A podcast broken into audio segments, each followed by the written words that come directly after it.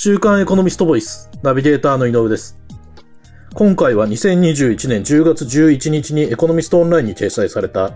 今こそ買う米国株という記事についてお話をお伺いします。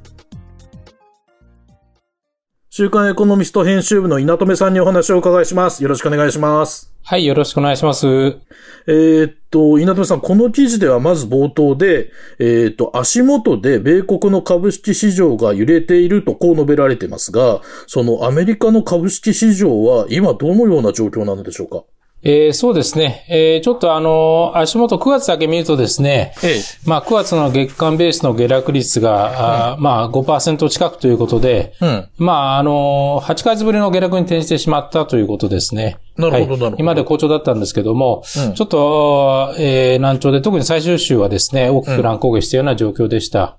なるほど。えっと、今、えっと、稲留さんの方からもお話があった通り、その好調だったはずの米国株なんですが、なぜこれが9月になって下落してしまったり、乱高下をしてしまったりしたんでしょうか？はい。まあ、アメリカのですね、政府の債務不履行、まあ、政府が占められてしまうんじゃないかって、はいえーまあ、懸念に加えてですね、うんやはりあの、世界的にエネルギーや資源価格が上昇してるんで、あまあ、そういうことのコストアップによるですね、収益の悪化へへの、へ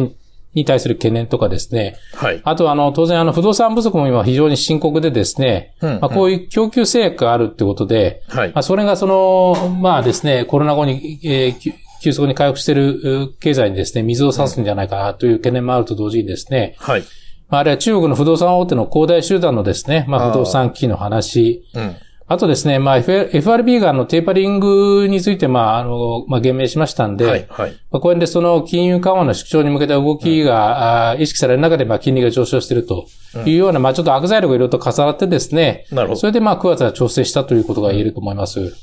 なるほど。そのように足元でこう下落してしまったりしている米国株ですが、その市場関係者の間では、えっ、と、株式相場は、えっ、と、時期に落ち着きを取り戻すとのそのけ見方が根強いと、こう記事で紹介されてますが、これはなぜなんでしょうか？まあ、あの、これ一言で言うと、やはりあの、企業業績への期待感が非常に高いからですよね。なるほど。はい。あの、まあ、あの、コロナもですね、まあ、とりあえずワクチンが普及して、まあ、随分景気も回復してきたことに加えてですね、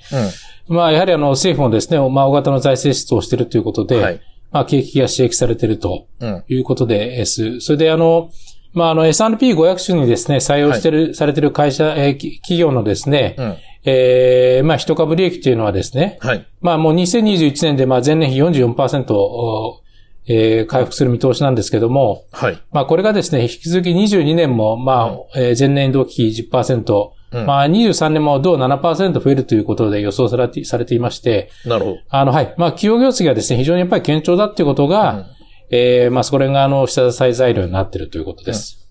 なるほど。えー、とすると、えっ、と、そのような市場関係者のまあ見立て通りだとするとですね、その今後米国株の価格というのはどのくらいまで上昇すると思われるんでしょうか？えーそうですね。まあ年内にですね、あの、まあ S&P500 で、うんまあ過去最高のまあ4600くらいまで行くんじゃないかという見方はもうありますね。なるほど。。はいい。で、実際あの、まあ先週は随分調整していたんですけども、はい。まあ昨晩の時点でですね、まあ4400ポイントまで回復してきてますんで、うんうん。まあまああの、全然まあ無理と言えるような水準じゃないんで、まあ十分可能なんじゃないでしょうか。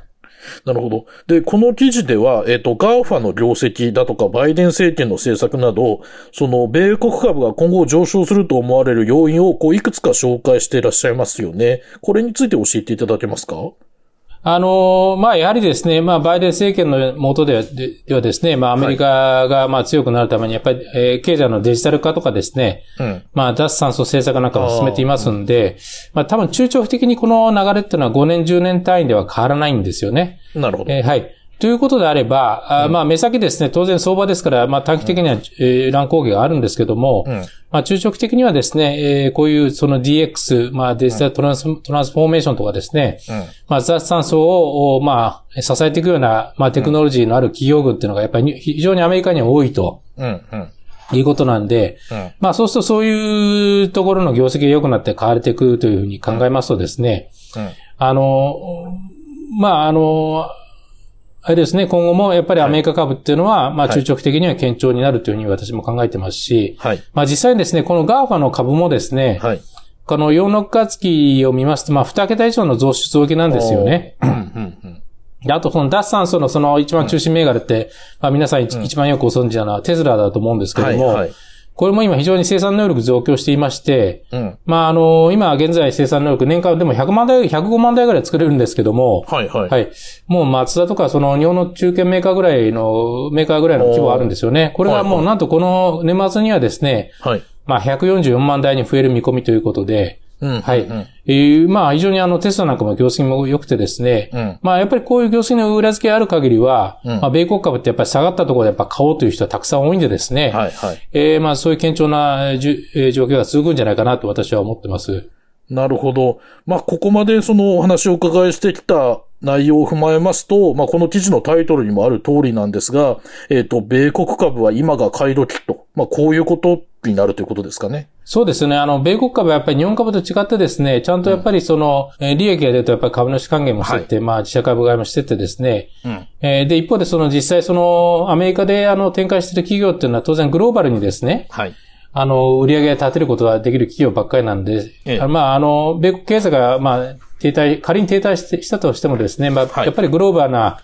ええー、まあ、経済成長の恩恵を一番受ける企業が多いということで、なるほど。まあそういうような環境があるんで、ずっとアメリカ株って高値を更新し続けてるんですよね。はい、はい。そうすると、まさに今のような調整局面こそですね、まあ、これから投資するには、うん、まあ、良い機会と言えることになるんじゃないかと私は思ってます。ただ、ちょっと一点だけ、あの、追加で説明させていただくと、はい。ただ、そうやって言ってもやっぱり、目先中長期的、短期的には株価って当然乱高下するもんで、こともあり,、ますんで、うん。まあ、ぜひとも皆さんお願いしたいのは、まあその時間と金額の分散投資ということですよね。はい。やっぱりこういう局面で分散投資をすると、うんうん、まあ後々ですね、あのまあ非常に大きなリターンとなって戻ってくるんで、まあそういう分散投資ってことを忘れずにですね、はい。まあ米国株投資すると非常にいいんじゃないかと思います。そうですね。あの今、今回ずっとお話伺ってきたのは、あくまでその相場の話ですから、当然、上がりの、はい、上がりもすれば下落することもあるだろうしと。そうですね。そこはよく理解していただいた上で、実際取引していただきたいですよね。はい、そうですね。